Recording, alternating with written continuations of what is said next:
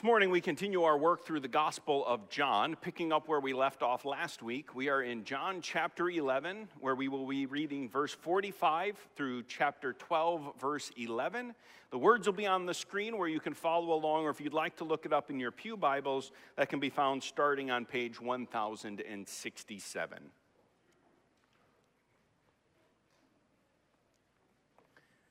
Again, from John's Gospel, his good news story about Jesus, beginning in chapter 11, verse 45. Following the resurrection of Lazarus from the dead, it says, Many of the Jews, therefore, who had come with Mary and had seen what he did, believed in him. But some of them went to the Pharisees and told them what Jesus had done. So the chief priests and the Pharisees gathered the council and said, What are we to do? For this man performs many signs. If we let him go on like this, everyone will believe in him, and the Romans will come and take away both our place and our nation. But one of them, Caiaphas, who was high priest that year, said to them, You know nothing at all, nor do you understand that it is better for you that one man should die for the people, not that the whole nation should perish. He did not say this of his own accord, but being high priest that year, he prophesied that Jesus would die for the nation, and not for the nation only, but also to gather into one the children of God who are scattered abroad. So from that day on, they made plans to put him to death. Jesus, therefore, no longer walked openly among the Jews, but went from there to the region near the wilderness to a ta- town called Ephraim, and there, I'm sorry, Ephraim, and there he stayed with the disciples. Now, the Passover of the Jews was at hand, and many went up from the country to Jerusalem before the Passover to purify themselves. They were looking for Jesus and saying to one another as they stood in the temple, what do you think? That he will not come to the feast at all? Now, the chief priests and the Pharisees had given orders that if anyone knew where he was, he should let them know so that they might arrest him. Six days before the Passover, Jesus therefore came to Bethany, where Lazarus was, whom Jesus had raised from the dead. So they gave a dinner for him there.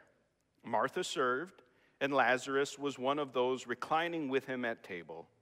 Mary therefore took a pound of expensive ointment made from pure nard and anointed the feet of Jesus and wiped his feet with her hair. The house was filled with the fragrance of the perfume. But Judas Iscariot, one of his disciples, he who was about to betray him, said, Why was this ointment not sold for 300 denarii and given to the poor? He said this not because he cared about the poor, but because he was a thief. And having charge of the money bag, he used to help himself to what was put in it. Jesus said, Leave her alone so that she may keep it for the day of my burial. For the poor you will always have with you, but you do not always have me. When the large crowd of the Jews learned that Jesus was there, they came, not only on account of him, but also to see Lazarus, whom he had raised from the dead. So the chief priests made plans to put Lazarus to death as well, because on account of him, many of the Jews were going away and believing in Jesus. This is the word of the Lord. Thanks be to God. Looking around this morning and seeing many, especially of our young people, I think about all of the different things that you're engaged with. I see some athletes who have given themselves to, to football practice and volleyball right now or other sports later on. I see many of our FFA students who uh, give themselves to certain kinds of studies right now, and then later on they're going to uh, go to shows and, and, programs and do those types of things. I, I know we have dancers uh, who have participated in dance clubs or, or actors that are in uh, different programs at school, and, and for each one of those things, there's a bit of dedication that comes with it. So much that as I see some of the leaders uh, of some of those uh, organizations, coaches and instructors, oftentimes they'll have a speech when these students sign up. And the speech will go along the way of like this now that you are joining us, when you join us, you have to know that you are making a commitment.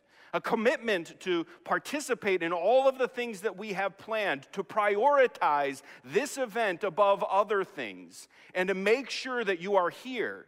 So if you are going to join, know that you're making this commitment. And sometimes they even have people sign a pledge that they're going to prioritize that program above other things. And that commitment is big. It does take a lot of time to engage in those things. It takes a lot of physical and mental energy and effort. It, it takes you away from other things that you might have wanted to do otherwise. And yet, as big as that commitment is, most of those groups have no problem having people continually make those commitments. Because all of those people look at the cost that they have to do in order to participate, and in their estimation and in their mind, it's worth it. That they think they're going to get enough out of participating in it, that that time, that that energy is valuable enough to get what they're getting out of it. As we've been working through the Gospel of John, and we've been asking this question who is this Jesus? Last week, we learned that Jesus not only claimed to be the resurrection and the life, but he showed that he was that by raising Lazarus from the dead with his own voice. Just by speaking, Lazarus come out, a man who had been dead for four days came out of the tomb and raised someone from the dead. That's an incredible miracle. And in light of that, the question that naturally arises out of that is how do you respond to someone who can raise the dead?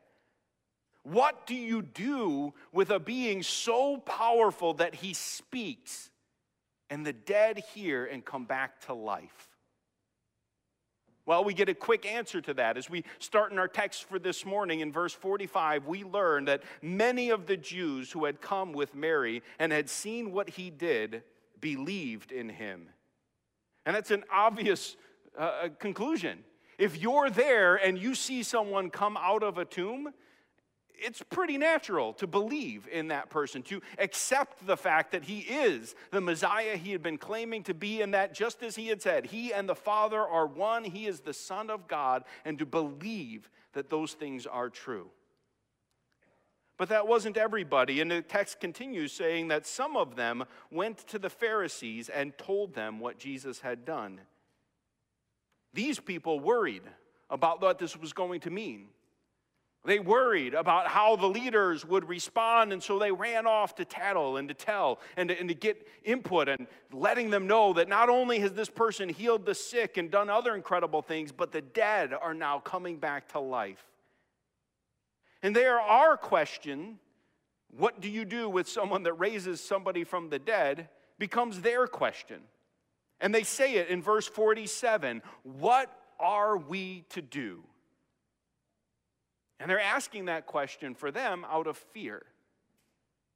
They had been watching Jesus closely and had seen and heard all of the things that he'd been teaching and, and doing. They had seen the crowds gathering more and more and traveling in order to see them. And clearly, this is just going to make things a whole lot worse once this story gets out.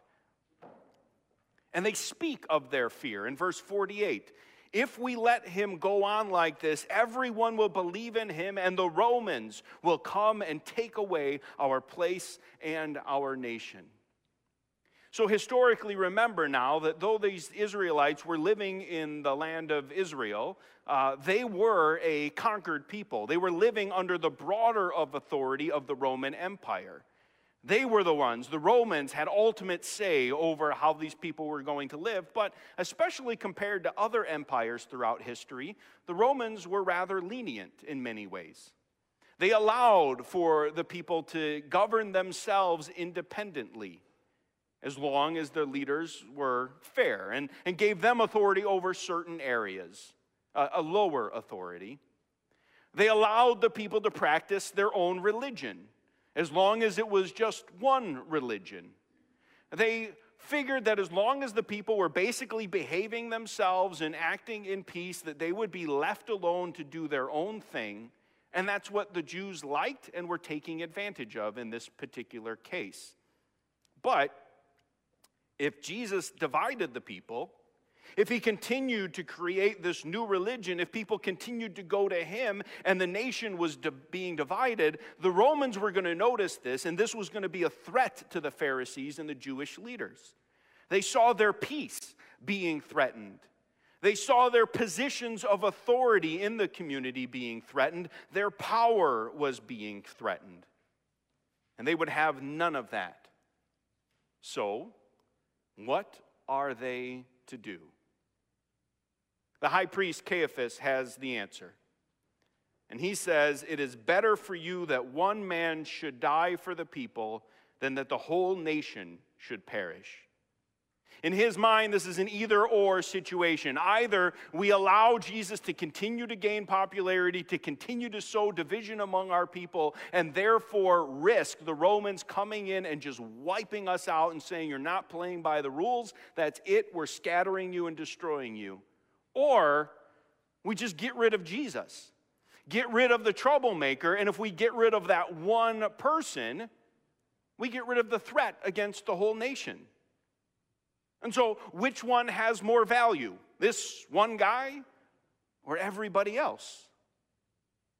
Now, is there a justifiable reason to, to kill Jesus? Has he committed any crimes or done anything wrong?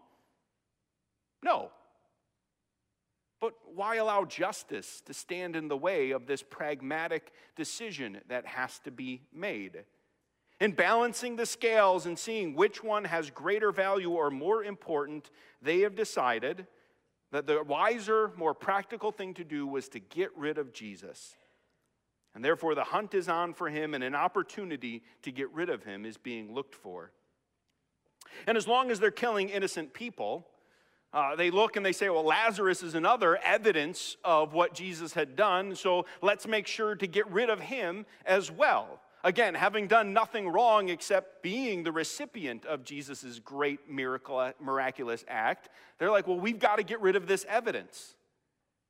And I think it reveals a, a strong human tendency that we have that when we have our preconceived notions and ideas, and there's something out there that's going to challenge those ideas, rather than look at that in humility and change our minds, oftentimes it's like, well, let's just get rid of that evidence. Let's destroy it so we don't have to think about it or look at it or have it be there. Now, before we move on, just a couple of comments I want to highlight. First, as horrible as the decisions that are being made uh, toward Jesus in this conversation, we have to realize that there's some truth to what they're seeing. Yes, Jesus, the man who raises others from the dead, was a threat to them. If you believe that Jesus is the Messiah, that he and the Father are one, that he is the fulfillment of the Old Testament hopes, then all of their power, authority, and position is completely gone. They have nothing to say over God. And so they were being threatened by his presence. And second, as John himself points out in a narrative note, Caiaphas was more right than he realized in the comments he made about one being sacrificed for the good of the many.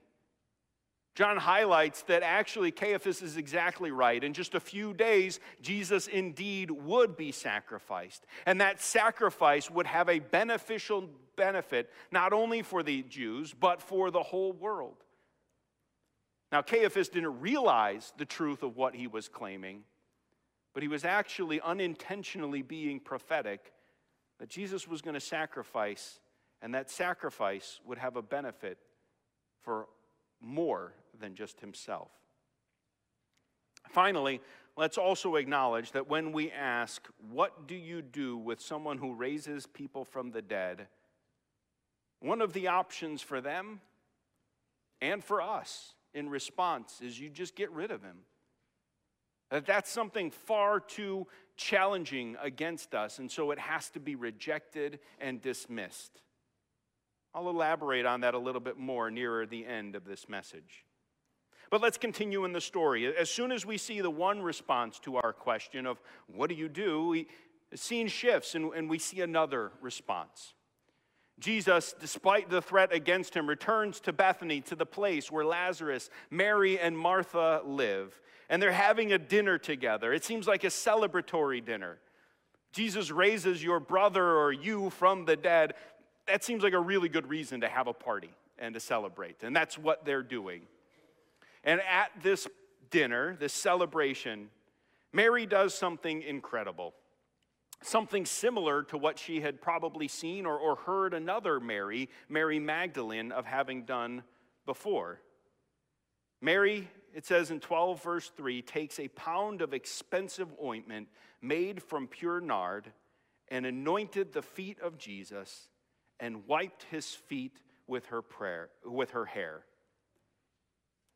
It's interesting that when Mary is mentioned, Almost always, she's mentioned in connection with Jesus' feet, sitting at his feet, falling to his feet, anointing his feet. The text clearly identifies this act of devotion and love as both expensive and extravagant. In a little bit, when Judas raises his objection, he says that they could have sold that perfume for 300 denarii. And if you remember, a denarii was the value of one day's worth of labor. And so you extrapolate that out, that means that this anointing oil, this perfume, was worth about 10 months worth of someone's salary. You put that into modern terms and think about your own income, that's many tens of thousands of dollars for the vast majority of us in terms of how valuable this ointment is. It was certainly expensive. What is more, a, a woman's hair, especially back then, was seen as her glory. And to use that to wipe someone's feet, the, the gross job of a servant, and to do that with your hair. This is an incredible act of humble devotion, of love to Jesus. But again, for Mary, it's worth it. Her brother was just raised from the dead. The teacher she'd been learning about had just demonstrated his ultimate authority over all things. And, and how do you thank someone for that kind of a gift? This was Mary's only answer. You respond with an extravagant and an amazing act of devotion and love and gratitude. And let me be just as clear as I was earlier that when we keep that question before us, what are we to do with someone that raises others from the dead? This is another option. We respond with devotion and appreciation and acts of service. But we can't move on without also acknowledging that when something like that grand of a gesture happens, that others will be critical and they will look at what you did or what Mary did in this case and see it as a complete waste. And that was the reaction of Judas. Right away, he responds by questioning Mary and suggesting that the money spent on that perfume could have been used for something far better. His stated objection was that it could have been sold and then the money given to the poor. And he was right. Mary probably could have sold that perfume for an awful lot of money, and that amount of money would have a significant impact on the lives of a lot of people. But John again jumps in here with another narrative note to let us know that that actually wasn't Judas's real objection. He wants her to give the money to the poor because, in order for it to get to the poor, he knows it's going to have to go through him first as the keeper of the purse. And once that happens, all of that money given to him is going to have happen what the other money has been happening to, and that's Judas was going to help the poor in helping himself by putting some of that money into his own pocket and financially benefiting and gaining from the gift that he had. That's what he saw being sacrificed and dumped out before him was money that he could have given or, or taken for himself. But Jesus responds to his stated objection, and he says, Yes, the money could have gone to the poor, but that wouldn't solve the problem of poverty. And options and opportunities for helping the poor are always going to be there. But Jesus wasn't going to be there for very much longer. And this was Mary's one opportunity to truly demonstrate her deep appreciation for what Jesus had done for her and for her brother. In all of that, notice that the response of Judas was very much like the response of the Pharisees. When both groups saw that something they valued and treasured was being threatened power for the Pharisees and financial gain for Judas they reacted in frustration and in a willingness to do whatever it would take to protect what they valued most, even if it meant harming or criticizing others. So, having looked at that, Let's now think about that for our lives. As I started, last week we learned Jesus is the resurrection and the life, and we asked the question, how what do you do with someone that raises people from the dead? An obvious answer to that is to believe in him. Clearly, Mary is a wonderful example of that appropriate response. When someone gives you the gift of life, there is nothing too big, nothing too expensive, nothing too grand for Jesus to give back to Jesus in response to what he has done. And raising Lazarus from the grave was just the tip of the iceberg. Again, in just a few days from this time, Jesus was going to offer himself he was going to allow himself to be sacrificed upon the cross and to do so so that others would benefit, so that your sins could be cleansed, your life redeemed, your old self put to death, and a new self brought to life, that you could be restored in relationship with God and therefore given the promise and the assurance of eternal life with Him. Is there anything that's too much to give to Jesus in response to that? Is there anything that the risen Savior should ask of us that we would say, that's far too much? But let's be honest. In accepting the gift and in believing in Jesus, some things will be threatened. And many of those things have value, especially in our society. Your time will be threatened. When Jesus says, Believe in me, he says, Follow me, give of your devotion, give of your service, and all of that takes time and energy away from things that you might rather be doing right now. But Jesus says, Give that to me. Your finances will be threatened. To follow Jesus means to look at every financial gift that you have as a tool that have been given to you by God, not for your glory and honor, but to be used to bless and benefit your others and the community around you. And so, following Jesus will threaten your financial stability and well being. You will be asked to give and to give sacrificially. In following Jesus, your pride will be challenged. Your idols will have to fall, and your purpose for living will shift from your own comfort and glory to glorifying the God who gave you these gifts of life. And when you give of those things, others will look at you and they will mock you. They will question, Why do you waste your time? Why do you give so much money? Why would you do that? The person is just going to waste it on drugs anyway.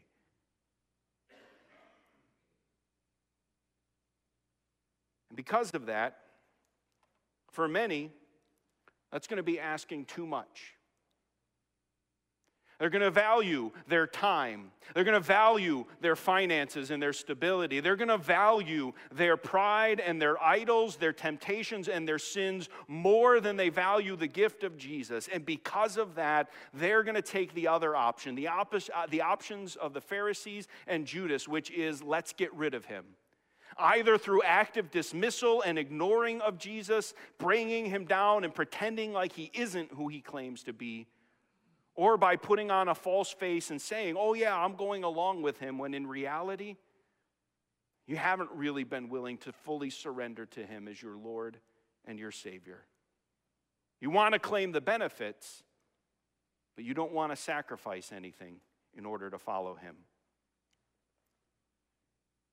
We're about to approach this table. This table that Jesus says is a reminder of him, a reminder of what Jesus saw as valuable. And as I mentioned it to the young children, when Jesus weighed what was more valuable, his comfort his avoiding any pain, his staying in a, in a comfortable place, or you. He chose to go through the suffering and the pain, as, as Hebrews says, for the joy set before him, which was your salvation. And a question I want all of us to be asking is this How do we respond? What do we give in response to the great sacrifice that Christ has given to us? What do you do with a Jesus who offers you resurrection from the dead? And is anything too much? Toward that end, let's have a word of prayer.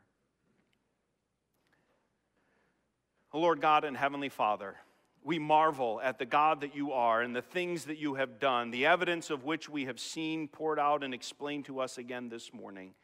And in marveling at the power that you had to heal the sick, to restore the broken, to give sight to the blind, to drive out demons, and even to raise the dead, we thank you that that power was spoken into our lives. And as we prepare to receive communion, may we not only remember what you gave in order to redeem us, but may it call us to reflect on how we are to respond, how we are to give of ourselves, and, and the acts of gratitude that we can give to thank you for the great gifts you have given to us.